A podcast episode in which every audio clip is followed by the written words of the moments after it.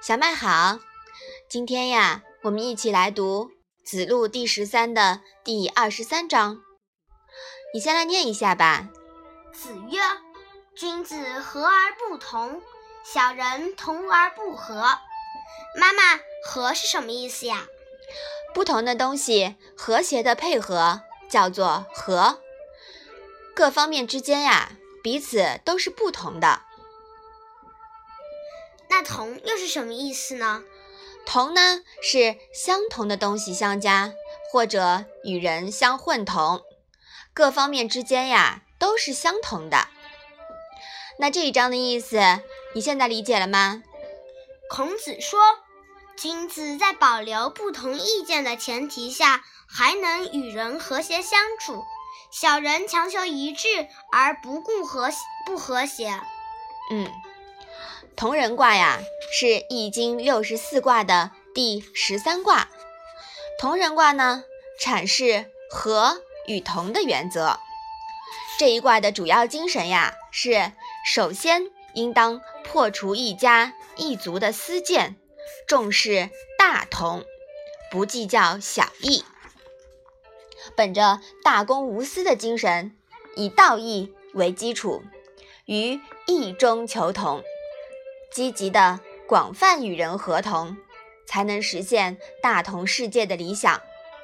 正义必然使邪恶屈服，但障碍必须果敢的排除。序卦传说：“物不可以终否，故受之以同人。与人同者，物必归焉，故受之以大有。”这里的“同”呀，是。会同、合同的意思，是指突破闭塞的世界，需要人和人之间的和谐。意思是事物不可能老是阻隔不通，阻塞到一定的程度呀，一定会突破阻隔，走向合同的。所以呢，在否卦之后，接着的是这个同人卦。与人能同心同德，万物就会来归附。所以啊，在同人卦之后呢，接着的是大有卦。我们在之前啊已经讲过了哈。嗯。那象辞说，同人之卦，上卦为乾，为天，为君王；下卦为离，为火，为臣民。上乾下离。象征君王上情下达，臣民下情上达，君臣意志合同，这是同人的卦象。君子观此卦象，取法于火，火向上燃烧，光明照亮幽隐，与天的性质相同，形成同人的形象。君子应当效法这一精神。以同类聚集成族的大同精神去辨别万物的差异，也就是在事物的处理上重视大同，不必计较小异。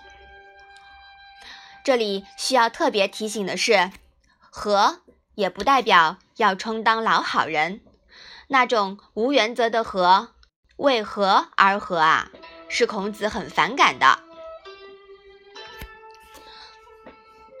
嗯，读到这一章啊，让我想起来我们在第二篇的时候讲过这样一句：“君子周而不避，小人避而不周”，是吧？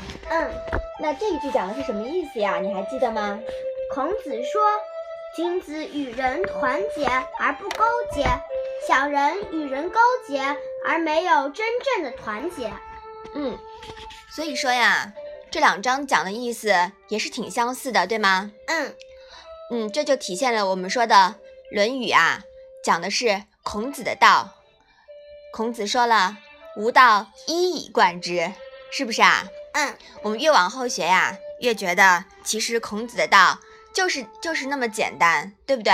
嗯嗯，好，我们把这一章啊再来读一下。